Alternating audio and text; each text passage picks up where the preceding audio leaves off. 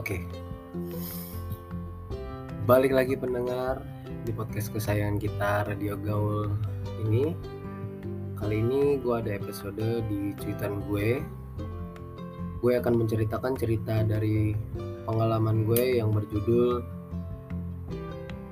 di balik layar bisnis coffee shop. Sebagai seorang pencinta kopi, gue selalu ingin tahu apa yang ada di balik layar sebuah toko kopi Gue ingin tahu bagaimana sebuah toko kopi bisa memproduksi kopi yang enak dan menarik perhatian para pelanggan. Akhirnya, gue pun memutuskan untuk mencari tahu sendiri dan itulah awal dari perjalanan dalam mengungkap di balik layar bisnis kopi, bisnis kopi shop itu. Gue memulai perjalanan ini dengan mengunjungi beberapa toko kopi di sekitar kota gue dan bertemu dengan beberapa pemilik kopi yang sukses dan ahli dalam bidang industri kopi. Gue belajar banyak tentang bagaimana mereka memulai bisnis dari bisnis kopi itu sendiri. Apa yang menjadi tantangan dan rintangan yang mereka hadapi dan bagaimana mereka berhasil mencapai kesuksesan di industri yang sangat kompetitif ini. Gue juga berbicara dengan beberapa barista yang berpengalaman dan ahli dalam meracik kopi yang berkualitas tinggi. Mereka mengajarkan gue tentang teknik-teknik roasting yang berbeda. Bagaimana mereka menemukan ciri khas untuk kopi mereka dan bagaimana mereka menghasilkan kopi yang sempurna. Selain itu, gue juga mempelajari bagaimana sebuah toko kopi dapat memberikan pengalaman yang unik bagi pelanggan mereka. Gue belajar tentang bagaimana mendesain dan mengatur tata letak toko kopi. Memilih furniture, menyediakan makanan ringan, dan menawarkan minuman yang menyegarkan. Semua ini harus disesuaikan dengan karakteristik dari mana toko kopi tersebut berada. Gue juga mempelajari bagaimana teknologi dapat membantu dalam mengelola bisnis coffee shop. Gue belajar tentang aplikasi dan software yang membantu pemilik coffee shop mengelola inventaris, mengirim pesanan, mengelola, mengelola staff, dan menganalisis data bisnis mereka. Akhirnya, gue juga belajar tentang bagaimana inovasi dapat membantu meningkatkan kualitas dan efisiensi dalam industri kopi, serta bagaimana toko kopi dapat berkontribusi pada bisnis yang berkelanjutan dan lingkungan yang ramah. Dari semua hal ini, gue menyadari bahwa bisnis coffee shop bukan hanya tentang membuat kopi yang enak, tetapi juga tentang pengalaman pelanggan dan mengelola bisnis yang secara efisien. Dengan melihat di balik layar dari bisnis kopi shop itu sendiri, gue juga dapat memahami dan mengapresiasi lebih banyak tentang industri kopi dan bagaimana hal-hal yang mungkin uh, terlihat sederhana di permukaan ternyata memiliki banyak kisah dan cerita yang menarik di baliknya. Dalam perjalanan gue ini untuk mengungkap di balik layar bisnis coffee shop, gue juga menemukan bahwa bisnis kopi merupakan industri yang terus berkesinambung dan uh, berubah dengan seiring berjalannya waktu.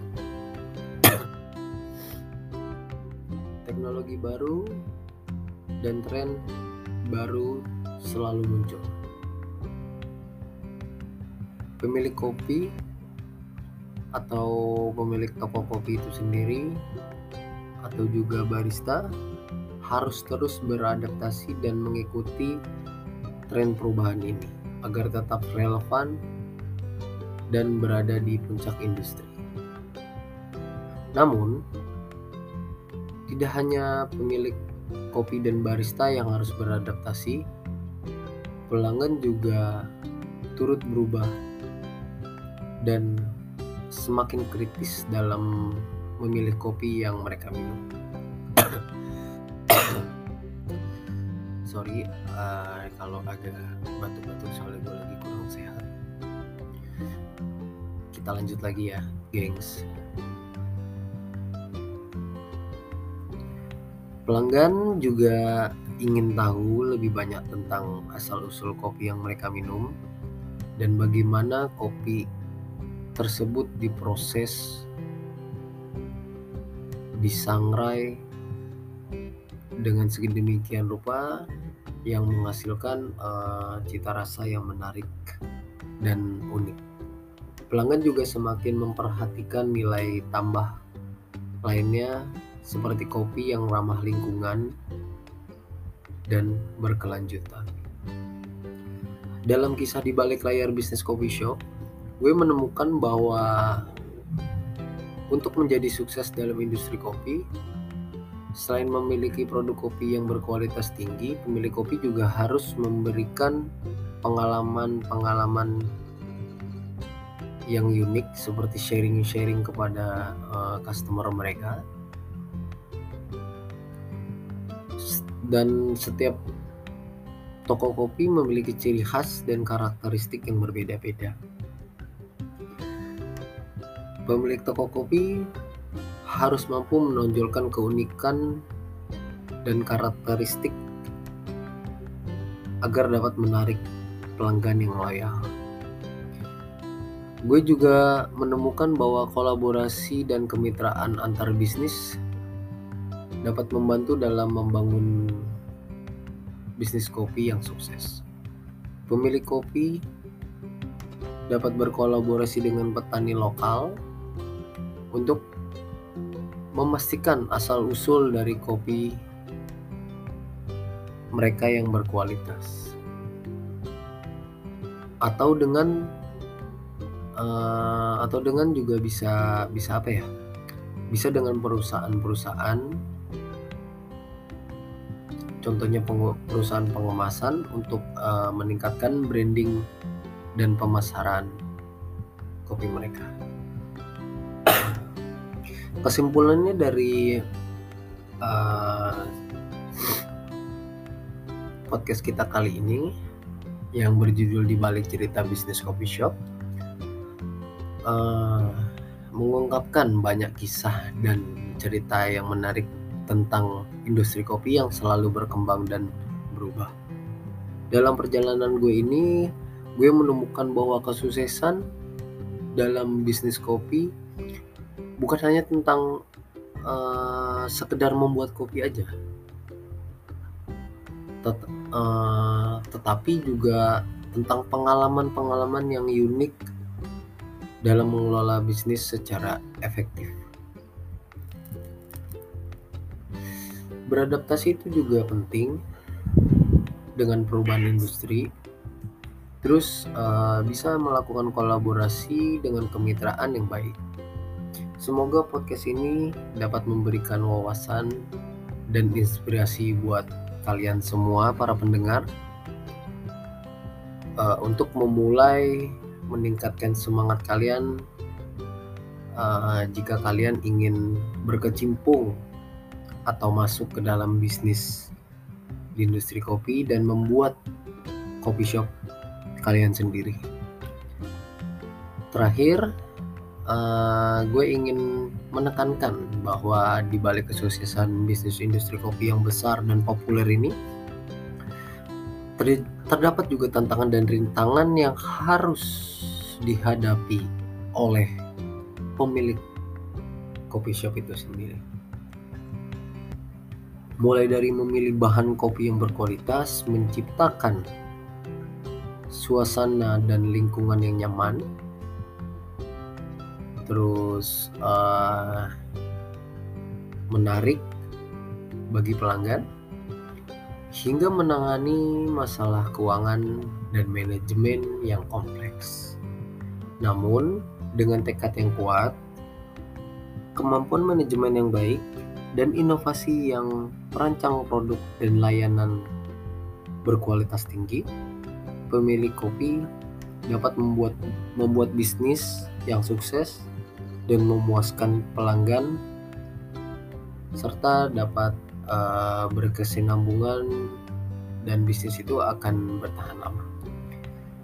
Bisnis bisnis kopi juga menjadi motor penggerak ekonomi lokal terutama bagi para petani dan bekerja di sektor pertanian. Uh, sebagai pendengar, kalian dapat menghargai kopi yang kalian minum dan menyadari kerja keras dan dedikasi yang diperlukan untuk membawa kopi tersebut dari ladang hingga ke meja kita. Dengan mendukung bisnis kopi lokal, kita juga dapat memberikan kontribusi yang positif bagi komunitas lokal serta lingkungan di sekitarnya. Demikianlah cerita tentang di balik layar bisnis kopi shop yang gue jalani. Gue berharap cerita ini dapat memberikan wawasan inspirasi bagi kalian semua untuk memahami, mengapresiasi dunia bisnis kopi. Sebagai penutup, terima kasih sudah mendengarkan podcast gue ini dan cerita gue, pengalaman gue di bidang industri kopi. Salam hangat, gue pamit.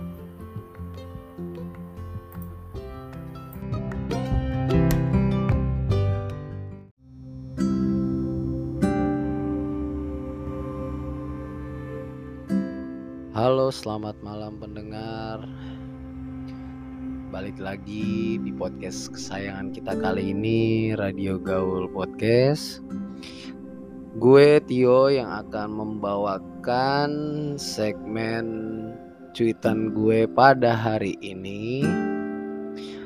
Hari ini gue akan membahas ide-ide pekerjaan untuk anak muda. Di mana kita akan membahas berbagai pekerjaan yang menarik yang bisa dipilih kalian sebagai anak muda untuk pekerjaan karir masa kini. Sebagai anak muda, kita sering bingung dan tidak tahu harus memilih karir apa yang cocok untuk kita.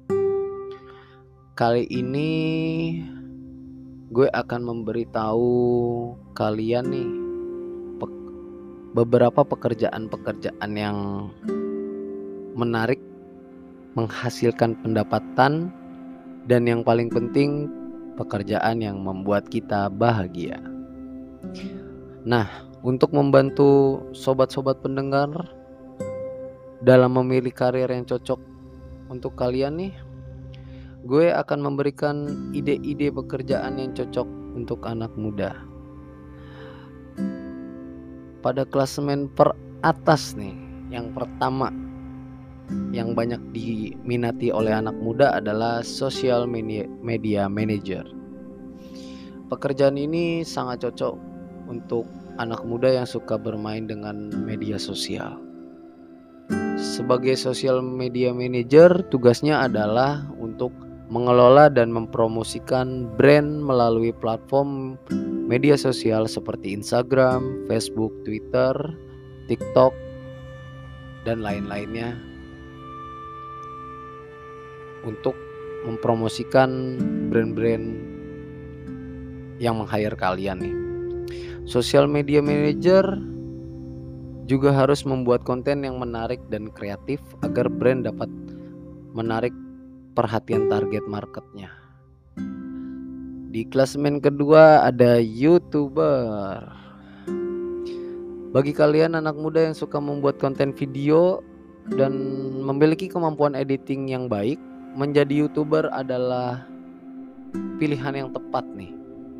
dengan membuat konten video yang menarik, teman-teman juga dapat menghasilkan cuan dari iklan-iklan yang ditayangkan di video-video YouTube kalian. Di klasemen ketiga ada content writer. Bagi kalian anak muda yang suka menulis, menjadi content writer adalah karir yang menjanjikan. Pekerjaan ini meliputi menulis artikel, blog post, e-book, terus novel online, cerita-cerita online yang bisa kalian jual ke berbagai macam platform uh, penulisan-penulisan online dengan kemampuan menarik uh, kemampuan menulis yang menarik teman-teman bisa mendapat pekerjaan dari berbagai perusahaan dan lembaga yang membutuhkan jasa penulisan. Di klasemen selanjutnya yang keempat ada graphic designer. Jika teman-teman memiliki kemampuan desain grafis menjadi grafik designer adalah pekerjaan yang sangat menjanjikan. Sebagai grafik designer, tugasnya adalah membuat desain visual untuk berbagai macam keperluan branding seperti iklan, terus promosi, terus campaign, dan graphic designer ini juga pada masa kini itu sangat dibutuhkan. Terus klasemen selanjutnya nih ini paling menarik nih buat gue. Travel blogger. Bagi anak-anak muda yang suka traveling, menjadi travel blogger adalah pekerjaan yang sangat menarik dan membuat konten tentang perjalanan pengalaman kalian pada saat kalian jalan-jalan itu asik banget sih. Kalian bisa menceritakan pengalaman-pengalaman kalian saat liburan kalian, kalian bisa menceritakan pengalaman-pengalaman kalian saat berkunjung ke wisata-wisata di berbagai macam belahan dunia, khususnya di Indonesia. Itu juga kalian dapat menghasilkan uang. Dari mana uangnya? cerita-cerita ini kalian bisa tuliskan di artikel atau di website-website kalian atau kalian juga bisa jual di berbagai macam platform penulisan online. Nah, dari situ kalian bisa mendapatkan iklan dan sponsor untuk mensponsori kalian untuk jalan-jalan lagi nih. Namun kita harus cukup sabar buat mendapatkan hasil yang maksimal. Nah, itu tadi beberapa ide pekerjaan nih, sobat yang menarik untuk berbagai pilihan-pilihan kalian untuk menentukan karir kalian mau ke mana nih. Namun, ingatlah bahwa memilih karir bukanlah hal yang mudah, tetapi jika kita memilih karir yang kita sukai, akan membuat kita bahagia. Maka, pekerjaan akan menjadi suatu yang menyenangkan dan bukan hanya sekedar rutinitas harian. Yuk, kita mencari passion kita dan mengejar karir yang kita impikan. Sekian dari gue, terima kasih sudah mendengarkan bacotan-bacotan gue kali ini. Jangan lupa ikuti podcast Radio Gaul di Spotify, di iTunes, dan berbagai macam platform online lainnya See you next time. Bye.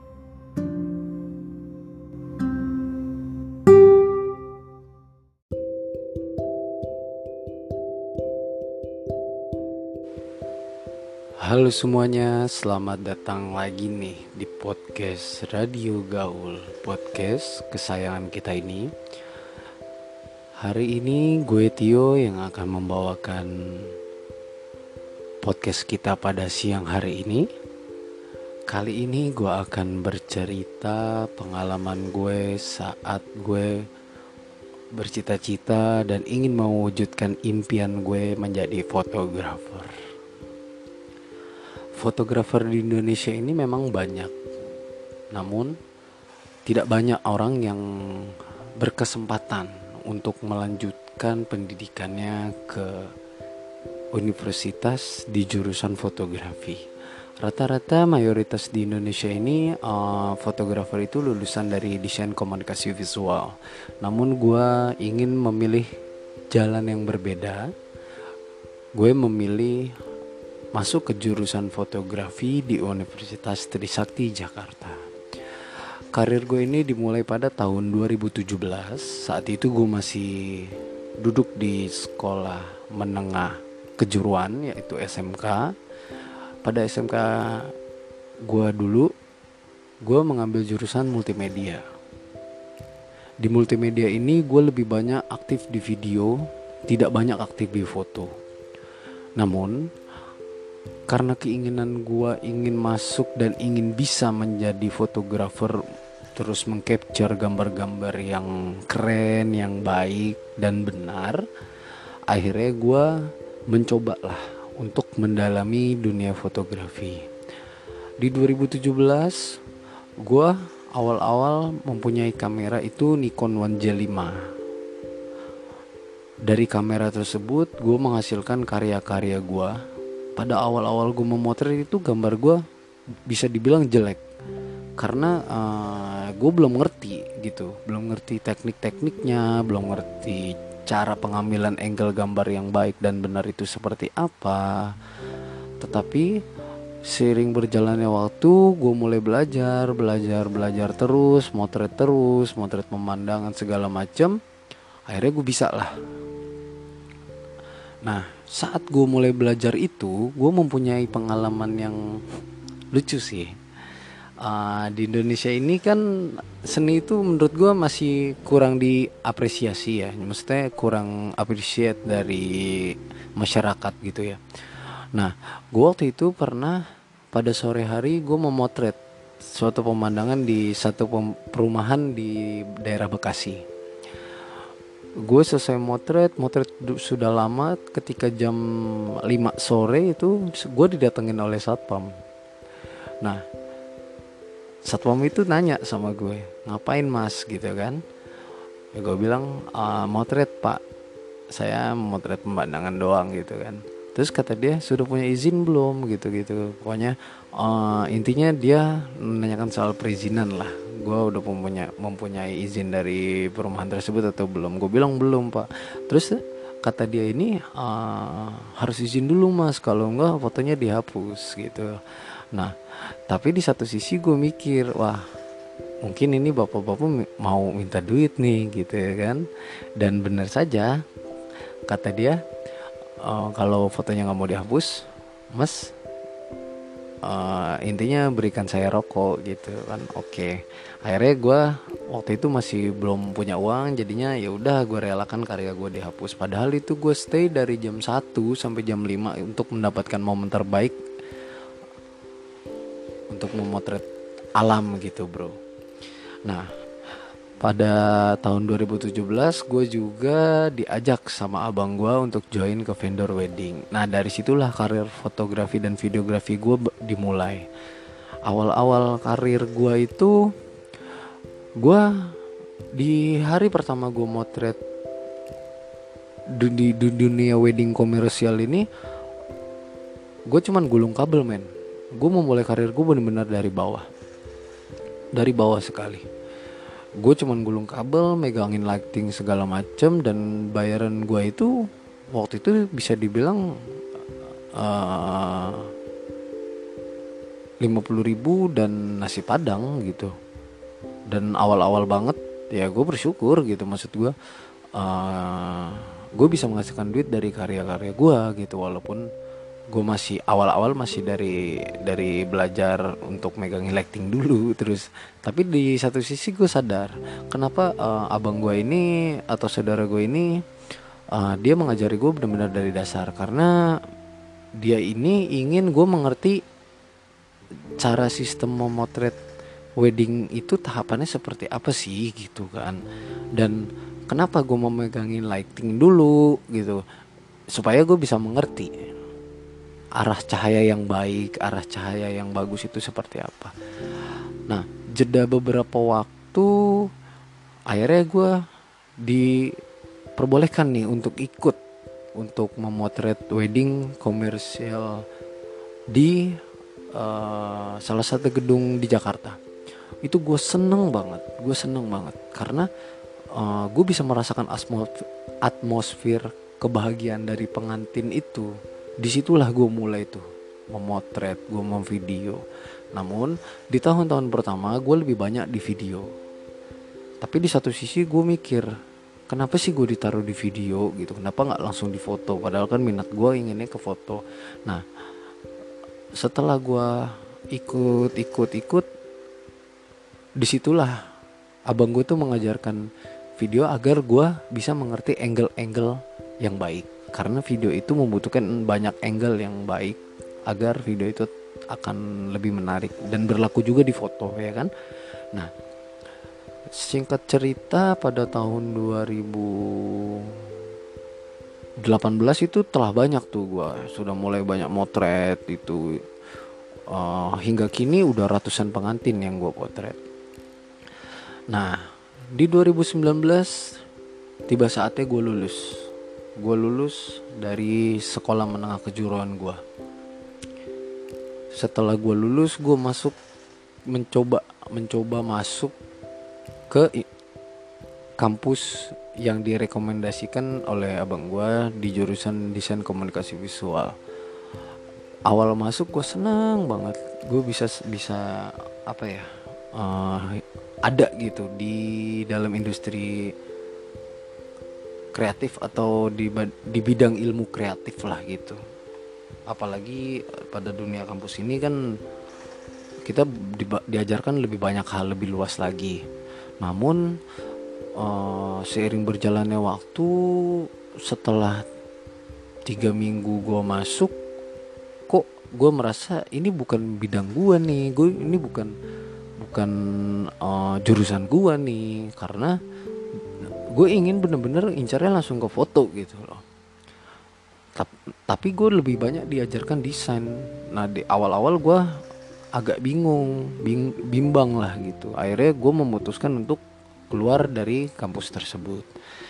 Gue sempet uh, jeda jeda enam bulan menunggu untuk gelombang masuk ke penerimaan mahasiswa 2020 akhirnya gue mencoba mencoba mencoba mendaftar beasiswa uh, karena posisinya waktu itu setelah gue keluar orang tua gue nggak mau biayain lagi karena gue badar gitu loh. Udah dikuliahin malah gue cabut gitu. Namun gue dengan tekad keras gue gue coba mendaftar beberapa universitas-universitas seni di Indonesia yang ada di jurusan fotografi. Oke pendengar uh, gue kan sudah bacot lama gue ingin merokok sebentar untuk merilekskan pikiran nih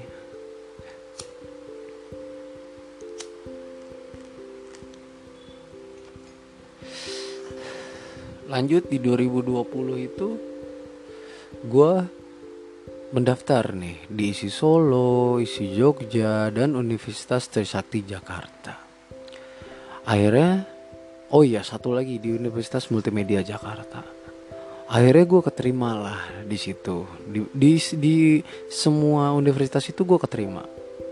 Karena kan syarat untuk beasiswa gue harus punya portfolio yang baik kan. Sedangkan gue sudah mempersiapkan dari beberapa tahun yang lalu. Alhamdulillah gue masuk. Pagi-pagi gue inget banget itu. Gue bangun tidur bokap gue bilang selamat ya nak. Uh, kamu keterima di Trisakti gitu terus keterima juga di isi Solo isi Jogja. Namun di situ gue bimbang lagi nih bro. Gue bimbang karena gue mau ngambil yang mana nih? Di satu sisi kalau seandainya gue jauh dari rumah kuliah gue udah pasti berantakan lagi. Karena jujur gue hobi banget tidur. Gue hobi banget tidur. Akhirnya gue memantapkan tekad untuk masuk ke Universitas Trisakti Jakarta. Nah, setelah gue masuk, ada kan namanya kampus kan SPMB itu kan kayak apa ya bukan SPMB kayak penerimaan mahasiswa baru loh. Uh, ya tahap-tahapan awal lah. Di situ gue kaget tuh. Gue ditelepon lagi sama Universitas Multimedia, eh Trisakti Multimedia Jakarta. uh, gue ditawarin mau jadi diambil apa enggak karena gue lolos seleksi kan akhirnya ya udah gue udah kepalang tanggung masuk sana akhirnya gue masuk di fotografinya. Nah perjalanan fotografi di Universitas Trisakti ini cukup lika-liku ya. Gua karena gini bro uh, waktu gue masuk di 2020 itu kan corona. Corona itu kita tidak bisa temu muka dengan teman-teman sekampus kita nih. Kalau kita datang ke kampus pun tidak bisa kan? Akhirnya gue mau nggak mau tugas ngerjain sendiri. Nah di situlah gue banyak belajar tentang fotografi secara mendalam. Karena eh, di jurusan gue ini lebih bergeraknya ke komersial fotografi. Nah itu bidang yang gue mau dan minat bakat gue ke arah sana. Di fotografi ini gue juga kenapa gue senang di fotografi? Karena uh, fotografi itu karya-karya gue disimpan oleh klien untuk arsip mereka untuk mengenang momen-momen mereka. Dan itu gue seneng banget bro. Apalagi di wedding. Lu bayangin lu ada ketika momen orang ijab kabul atau orang uh, sedang apa ya pemberkatan dan momen itu hanya cuma sekali seumur, seumur hidup mereka namun lu bisa mengcapture momen kebahagiaan itu dan itu akan disimpan sampai mereka punya anak bahkan sampai mereka punya cucu. Dan itu kebayang men. Bahagianya tuh karya kita dihargain diapresiasi itu seperti itu. Bu, di di dunia karya seni itu bukan soal uang menurut gua ya. Namun bagaimana karya kita dihargai oleh klien kita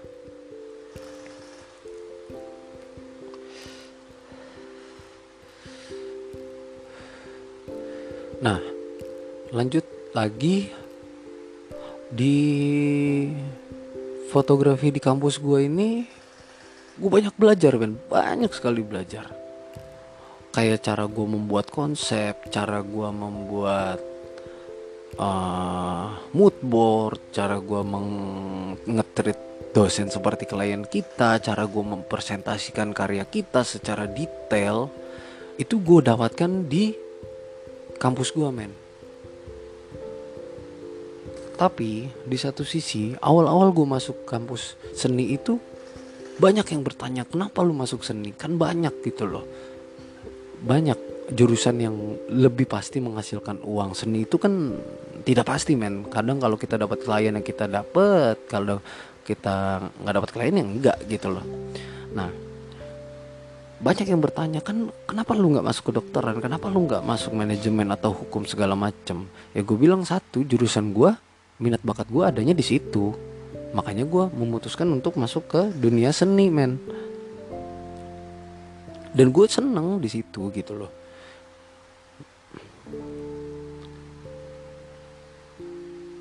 Terus juga uh, banyak yang bilang kampus seni itu kayak kampus cewek. Menurut gue enggak. Di situlah tempat anak-anak kreatif berkumpul dan bisa bertukar pikiran untuk menghasilkan suatu karya yang keren gitu loh. Salah satu masterpiece gue yang berjudul Diversion Human karya itu sudah gue pamerkan di beberapa pameran. Kayak di pameran UMN, pameran di beberapa kampus-kampus, pameran di beberapa tempat di website dan dan dari karya itu gue bisa dikenal gitu loh. Depression Human ini gue bikin karena uh, si talentnya, si modelnya ini adalah teman gue men. Teman gue ini bercerita sama gue kalau seandainya dia uh, ingin bunuh diri gitu loh karena lingkup keluarganya yang kurang sehat dia penuh tekanan.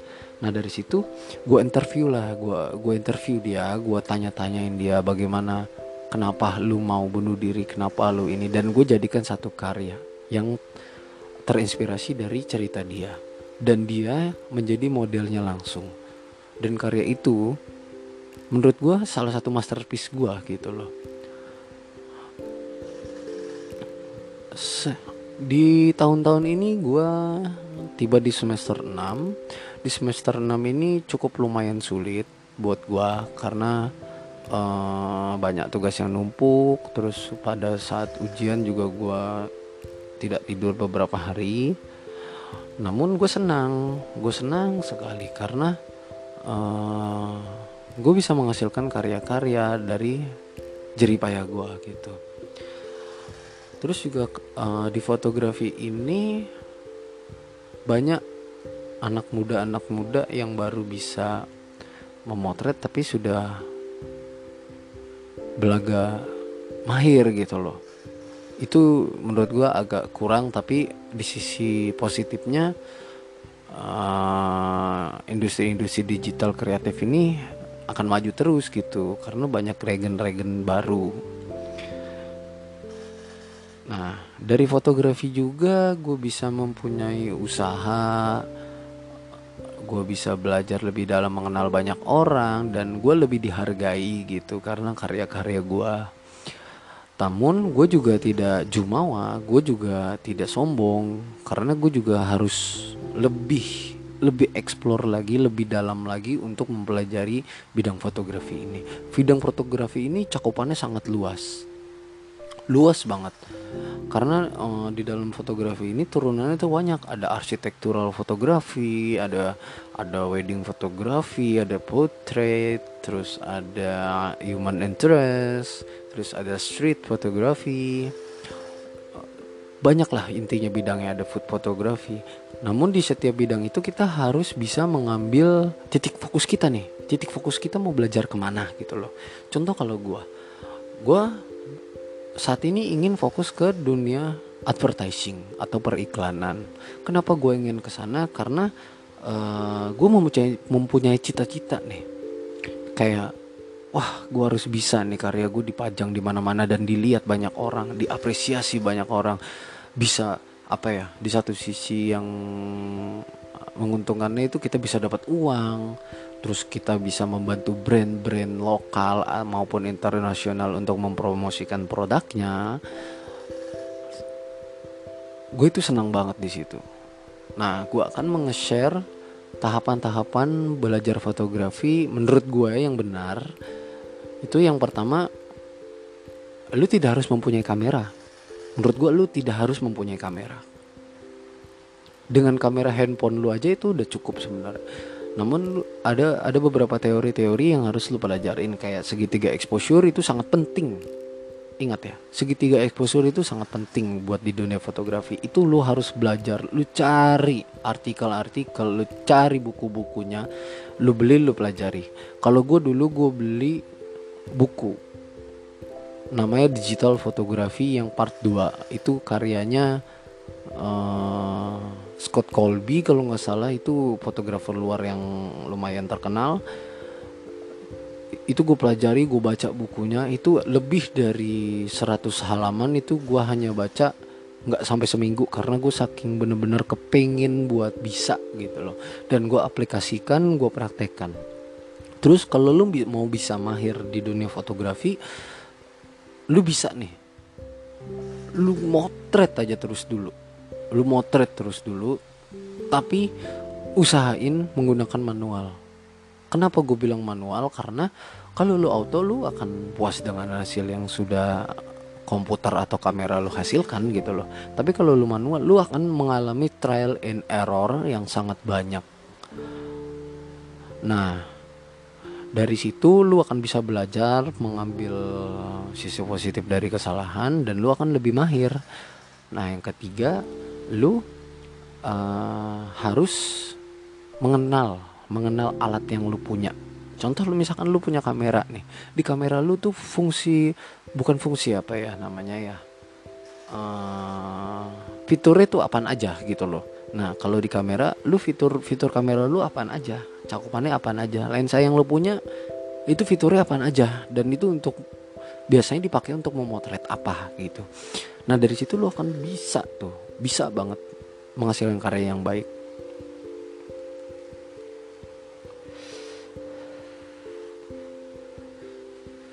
Buat teman-teman yang sekarang hidup dari karyanya terus semangat terus menjalani pekerjaan yang kalian cintai jangan patah semangat ya. Karena uh, nanti uang akan mengikuti ketika lu udah banyak dikenal orang gue pada saat ini uh, job-job gue lumayan banyak. Karena dulu gue pas lagi zaman zaman gue masih SMK itu gue sering ngepush ngepush terus. Gue ada kerjaan murah istilahnya bayarannya nggak seberapa gitu. Gue tetap jalanin gue tetap jalanin karena gue mau menghasilkan portfolio. Nah ngomong-ngomong portfolio nah portfolio juga penting di dunia fotografi untuk lo mendapatkan job setelah lu portfolio lu udah ada lu buatlah uh, eh, CV lu. Lu cantumkan lu satukan tuh portfolio lu. Terus juga yang, yang paling penting nih yang paling penting banget lu harus berani share karya-karya lu. Karena uh, siapa yang akan tahu lu kalau lu fotografer kalau enggak share karya lu tuh ke banyak orang. Jadi orang tuh biar tahu gitu loh walaupun sejelek apa pun lu share aja. Lu share sambil lu belajar lu belajar terus lu perbaiki lu evaluasi nanti pun job akan mengikuti lu gitu. Akan mencari lu ketika karya lu sudah baik. Nah setelah lu sudah hidup dari situ job lu udah banyak barulah tuh kalau lu seandainya seandainya belum punya kamera kalau ada job ya lu sewa. Sewa aja dulu. Karena kenapa sewa karena lu tidak repot gitu untuk memikirkan perawatan alat. Perawatan alat juga lumayan mahal ya. Perawatan alat juga lumayan menguras dompet dan alat kamera itu kayak lu merawat bayi.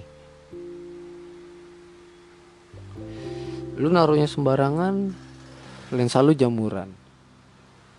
Lu naruhnya tidak benar kamera lu lecet terus juga yang paling penting kalau lu punya kamera jangan ditaruh di tas. Kenapa gue bilang jangan ditaruh di tas? Karena tas itu lembab.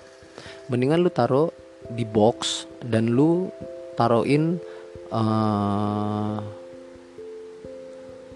ada namanya satu brand bagus serap air. Itu kayak kayak apa ya kalau gue bilang tuh penyerap airnya lah biar biar kamera lu tidak lembab. Itu kalau versi lu versi lightnya. Kalau lu belum punya dry box. Tapi kalau lu punya uang ya lu beli dry box. Nah perjalanan fotografi gue saat ini gue sudah memotret beberapa brand. Kayak seperti brandnya McDonald's terus uh, Choco Chips, terus juga ada beberapa restoran-restoran di Jakarta yang gue foto.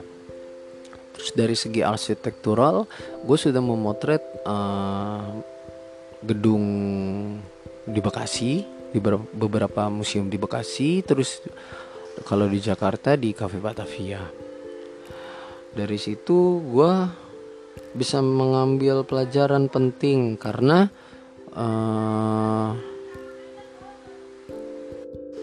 karena ketika ketika lu sudah memotret di bidang lu berhadapan dengan klien ya istilahnya lu akan berpikir nih gimana caranya gue bisa memuaskan klien dan gimana caranya karya gue tuh baik dan bisa masuk ke selera mereka. Itu cukup sulit brother. Asli itu cukup sulit. Lu harus memikirkan konsep lu harus memikirkan angle lu harus memikirkan selera klien lu seperti apa begitupun di dunia wedding di dunia wedding tuh pas saat lu meeting itu lu harus menanyakan uh, konsep mereka tuh seperti apa. Terus lu perbaiki lu evaluasi lu kasih saran agar konsep itu menjadi matang. Terus pemilihan waktu juga penting kayak lu ketika lu mau memotret contoh memotret arsitektural lu di, di tengah hari bolong shadow lagi keras-kerasnya itu menurut gue jangan. Kalau bisa tuh lu pagi atau sore karena langit-langitnya cukup indah gitu.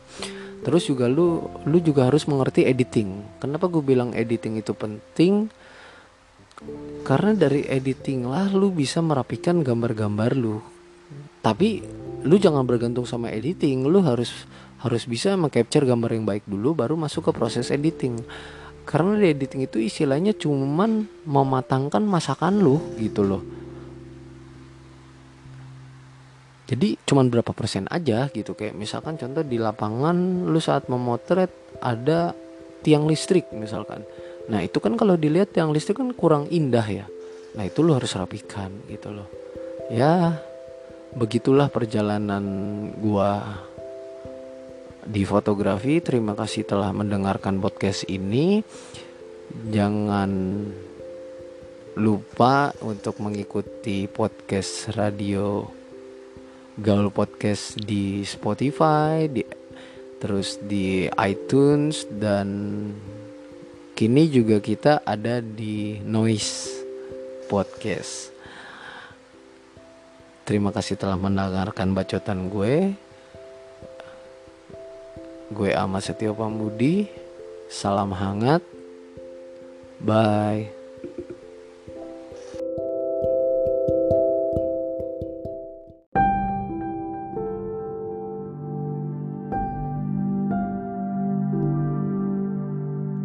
Halo, selamat datang pendengar. Selamat datang di podcast kesayangan kita ini, Radio Gaul Podcast. Pada kesempatan kali ini, gue Tio yang akan membawakan acara di episode cuitan gue.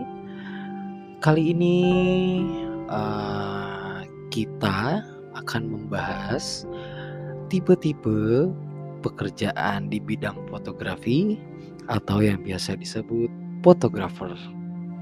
Fotografer adalah profesi yang memiliki banyak jenis dan spesialisasi. Dalam episode hari ini, kita akan membahas beberapa tipe fotografer yang mungkin dapat memberikan gambaran tentang profesi ini kepada kalian nih pendengar yang mungkin berminat untuk menjadi fotografer atau berkecimpung di bidang fotografi. Yuk, gak usah lama-lama, mari kita mulai. Pertama-tama ada tipe fotografer uh, jurnalistik. Nah, apa sih fotografer jurnalistik itu? Fotogra fotografer jurnalistik adalah fotografer yang bekerja untuk biasanya uh, untuk media massa seperti surat kabar, terus ada majalah atau situs berita online. Nah, fotografer jurnalistik tuh tugasnya apa sih? Gitu kan yang kita pertanyakan. Nah, fotografer jurnalistik itu bertugas untuk mengambil gambar yang berkaitan dengan berita atau artikel yang sedang uh, direksi-direksi atau apa ya sebutannya ya. Uh,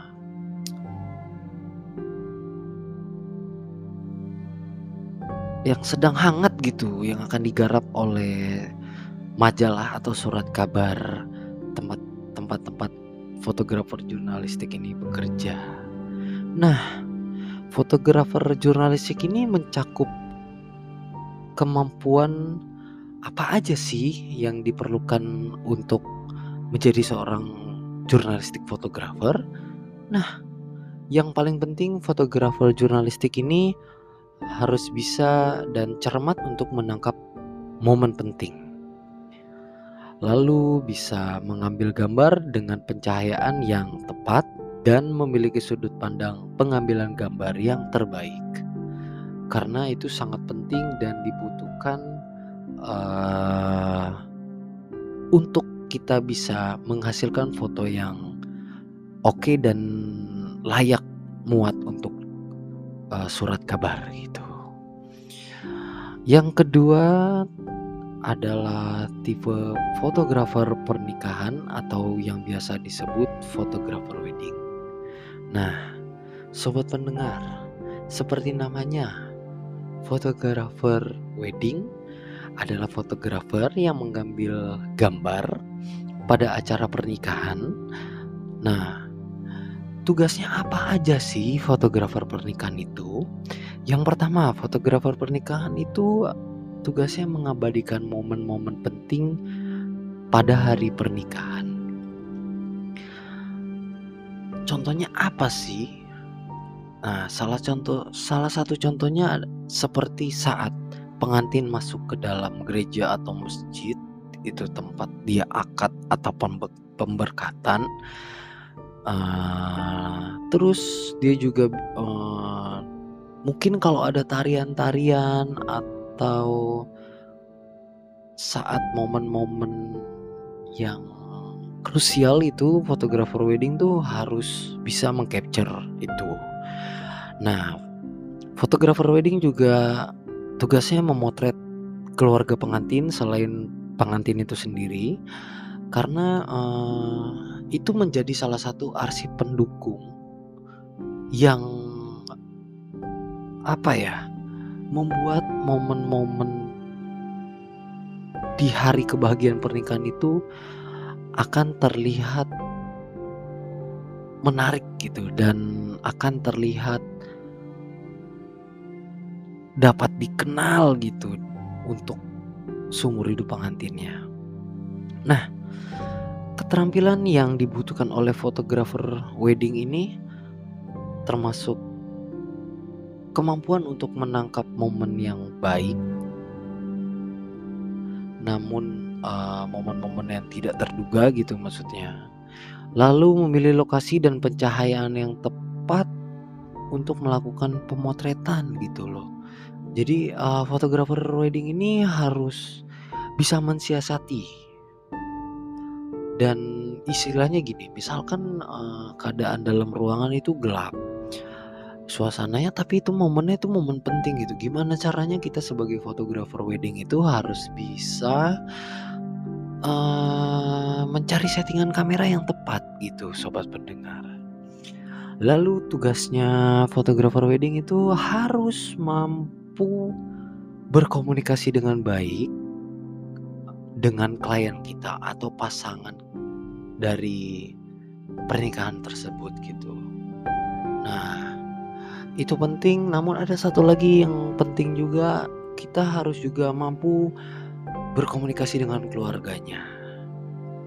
Lalu nih sobat pendengar ada tipe ketiga.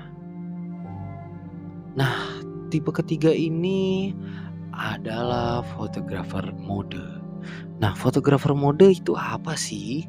Fotografer mode itu fotografer yang bekerja untuk industri mode atau fashion. Nah, tugasnya itu untuk mengambil foto yang dimuat dalam majalah, iklan, atau kampanye pemasaran dalam produk tersebut. Nah, tugas utama dalam fotografer mode adalah memotret model, pakaian atau aksesoris dengan cara yang menarik dan menonjolkan keunggulan dalam produk yang kita potret. Nah, keterampilan fotografer mode termasuk kemampuan untuk mengarahkan model, memilih lokasi dan pencahayaan yang tepat sesuai konsep, serta memiliki kemampuan untuk melihat detail-detail kecil dalam pemotretan. Karena sedikit detail itu sangat penting untuk mendukung keberhasilan dalam pemotretan di industri fashion. Yang terakhir nih sobat pendengar, tipe fotografer keempat ada fotografer landscape. Fotografer landscape adalah fotografer yang mengambil gambar pemandangan alam seperti gunung, pantai, danau, dan hutan. Nah, tugas utama dalam fotografer landscape apa sih? Gitu kan yang kita pertanyakan nih.